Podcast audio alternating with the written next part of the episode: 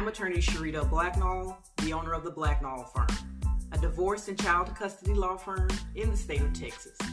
And today I'm answering the question at what age can a child decide not to go to visitation for one month in the summer with the non custodial parent?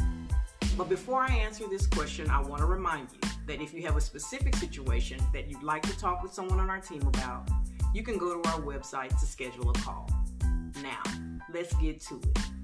So there is no legal age at which a child can decide that they are not going to go with the non-custodial parent for one month in the summer. The custodial parent has to make the child available for that visitation and has to encourage the child to go. Now, sometimes, no matter what the custodial parent does, the child just decides that they are not going to go.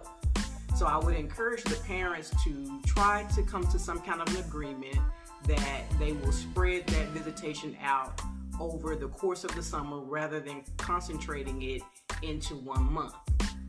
If the parents cannot come to an agreement, then the custodial parent can go to court to ask the judge for a modification to spread it out. But the custodial parent should be prepared to explain to the judge why it would be in the best interest of the child to spread that out over the course of the summer or why that one month in the summer is just not a workable um, time schedule.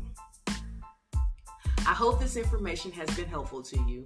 Please like, comment, and share. And if you have any questions, please feel free to reach out.